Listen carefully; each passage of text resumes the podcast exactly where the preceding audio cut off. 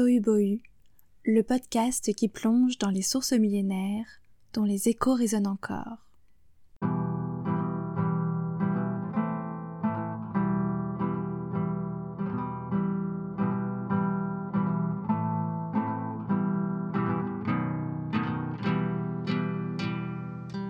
D'où viennent les langues? Aujourd'hui, de même que l'on trouve des arbres généalogiques et des arbres d'évolution des espèces, les langues aussi sont rassemblées dans un embranchement savant. Mais qui dit branche dit souvent tronc commun. Quelle serait dès lors la langue universelle, la langue originelle, l'ancêtre commun de toutes les langues Et quand les langues ont-elles commencé à se différencier, à se diversifier?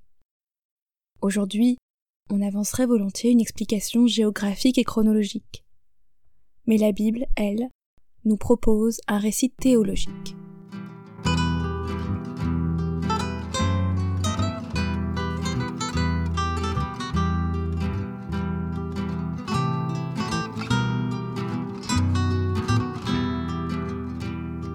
Lorsque les descendants de Noé commencèrent à peupler la terre, ils parlaient tous la même langue. Émigrants de l'Orient, les hommes avaient trouvé une vallée dans le pays de Sénar et s'y étaient arrêtés. Ils se dirent l'un à l'autre Préparons des briques et cuisons-les au feu. Et la brique leur tint lieu de pierre et le bitume de mortier. Ils ajoutèrent Allons, bâtissons-nous une ville et une tour dont le sommet atteigne le ciel, et faisons-nous un établissement durable pour ne pas nous disperser sur toute la surface de la terre. Dieu descendit sur la terre pour voir la ville et la tour que bâtissaient les fils de l'homme. Et il dit Voici un peuple uni, tous ayant la même langue.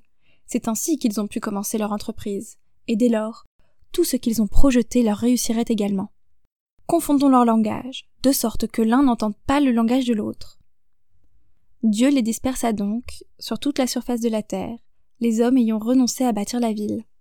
C'est pourquoi on la nomma Babel, parce que le Seigneur confondit le langage de tous les hommes.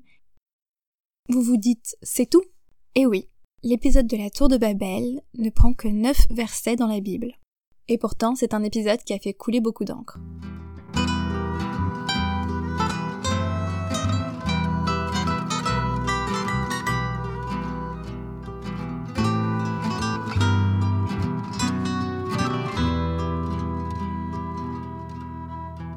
Pourquoi les êtres humains souhaitent-ils construire la tour de Babel? Le texte biblique nous donne une cause et deux raisons. La cause réside dans la découverte de l'industrie, de l'artisanat. Les briques et le bitume remplacent la pierre et le mortier. Ah, la fameuse critique de l'art comme artifice, la révolte contre l'innovation technologique. La tour, Migdal en hébreu, qui vient de Gadol, grand, incarne le pouvoir dans sa magnificence en tant que prouesse architecturale. Mais la tour écrase aussi l'humanité. Sa construction nécessite le travail acharné d'êtres humains réduits à l'état de bêtes de somme de son sommet, elle offre une vue panoptique qui pousse l'être humain à se croire omniscient. Ainsi, par l'industrie et la technique, l'être humain pense se hisser au statut de divinité alors qu'il asservit sa nature même, son lien avec le vivant. Il se reclut ainsi dans sa tour d'ivoire. Le mot Babel viendrait du mot hébreu qui désigne la confusion, mais il est difficile d'ignorer les consonances de Babel et Babylone. Or, Babylone et la Perse en général incarnent la démesure dans l'Antiquité face à la sagesse prônée en Grèce antique par les philosophes et en Mésopotamie par la Bible. Le dessin animé d'Ayao Miyazaki, Le château dans le ciel, reprend ces thématiques de démesure et d'ubris, ainsi que l'architecture supposée de la tour de Babel pour la Piuta. Revenons maintenant au texte biblique. Les deux raisons invoquées par le texte sont d'une part la renommée et d'autre part la volonté d'être rassemblés. La gloire. Bon, cela semble une ambition compréhensible, bien que pas nécessairement louable. Mais pourquoi cette volonté de rassemblement? Je vous partage ici les réflexions de la philosophe Catherine Chalier. On nous dit que les êtres humains quittent l'Orient, Kedem en hébreu. Mais si l'on vocalise le mot autrement, on obtient Kodem, qui signifie l'origine. En effet, l'origine détermine les êtres humains qui souhaitent alors se défaire de cette contrainte insupportable pour affirmer leur liberté ultime. Comme disait Sartre, je vais être enfant de mes œuvres, par opposition à l'enfant des parents. Mais quelle est cette origine que fuit l'humanité? Est-ce la création, la faute ou le déluge? En tout cas, sur les trois hypothèses, deux font référence à des événements traumatiques. Pour autant, la fuite est rarement la bonne solution. Dans son commentaire, Catherine Chalier évoque un livre récent, Thésée, sa vie nouvelle, de Camille de Toledo, qui semble parfaitement illustrer ce principe. Le passé qui n'est pas entériné, accepté et digéré hante l'avenir. Et c'est ce que font les bâtisseurs et les bâtisseuses de Babel. Ils et elles se rassemblent contre cette origine divine et punitive, s'érigent une tour comme un avenir, sans prêter attention aux fondations, sans tirer aucune leçon du passé.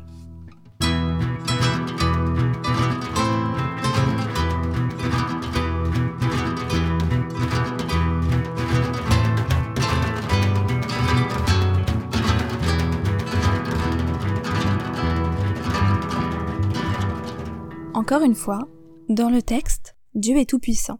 Il n'a donc pas à se sentir menacé par une tour. Pourquoi prend-il encore une fois le temps de s'occuper de cette affaire? Il est écrit L'Éternel dit Voici, ils forment un seul peuple et ont tous une même langue. Et c'est là ce qu'ils ont entrepris. Maintenant, rien ne les empêcherait de faire tout ce qu'ils auraient projeté. Dans le texte, Dieu ne condamne pas l'industrie, la tour en elle-même, mais étrangement, c'est l'unité des êtres humains qui représente un danger, car elle assure la réussite de tous les projets, et pas seulement de cette tour. En fait, il semble que le fait de parler la même langue ait conduit les êtres humains à tous penser de la même façon, et finalement à croire qu'il n'existait qu'une manière de réfléchir et d'agir. Dieu crée alors la diversité des langues qui sème la division au sein des êtres humains.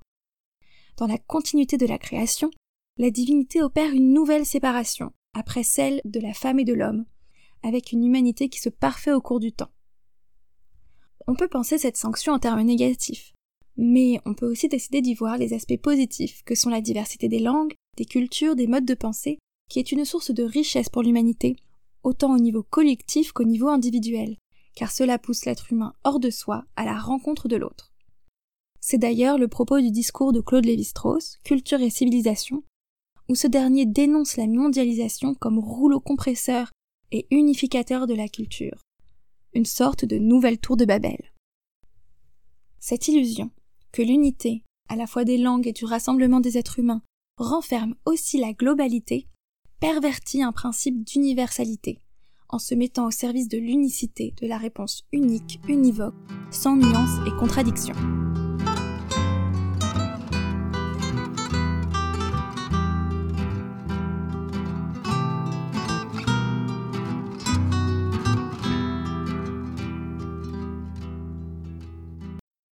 Pour finir, quelle serait la langue originelle, la langue unique, l'ancêtre de toutes les langues? Mon interprétation personnelle se base sur le récit de la Genèse. La langue originelle parlée par tous les êtres humains pourrait être la langue divine qui, dans la bouche de Dieu, permet de créer ex nihilo, et dans la bouche d'Adam, de nommer les choses. Dieu se rend bien compte que cette langue est trop puissante pour les êtres humains dont les intentions ne sont pas toujours honorables. Il brise alors cette langue en morceaux qui deviennent les nombreuses langues, afin que les êtres humains, pour pouvoir se comprendre, doivent travailler et œuvrer dans la direction du bien. D'ailleurs, dans Le pays de la rivière rouge, un album illustré de François Place, c'est lorsque toutes les langues du monde sont parlées en même temps qu'elles se rapprochent le plus de la langue de la création. La langue devient donc fondatrice des cultures et de l'introduction d'un questionnement entre l'unité et la diversité, l'un et le multiple, le même et le différent. Dans cette langue puissante et créatrice, on retrouve le pouvoir qui range si facilement le cœur des êtres humains, un peu comme l'anneau dans les Seigneurs des Anneaux de Tolkien. La divinité sert donc de soupape de sécurité à l'ego de l'humanité, une humanité qui, lorsqu'elle défie les dieux, s'asservit elle-même. De même que le récit légendaire du déluge entre en résonance avec le réchauffement climatique, celui de la tour de Babel réveille un sentiment d'humilité. Tout le progrès technologique du monde ne doit pas nous faire oublier notre humanité. À la différence du déluge déjà présent dans l'épopée de Gilgamesh, la tour de Babel est un épisode original de la Bible. Il n'est pas issu d'un mythe babylonien existant. Il y a donc beaucoup de recherches et d'hypothèses qui cherchent à comprendre l'utilité et la nécessité de ce récit au sein de la Bible. Isaac Asimov, auteur de science-fiction, estime que ce récit peut être considéré comme une tentative d'explication de trois éléments, à savoir la diversité linguistique, l'existence pendant une longue période d'une ziggourate inachevée ou en ruine à Babylone, et l'origine étymologique attribuée par erreur au nom hébreu de cette ville, Babel, qui serait issu du mot confusion.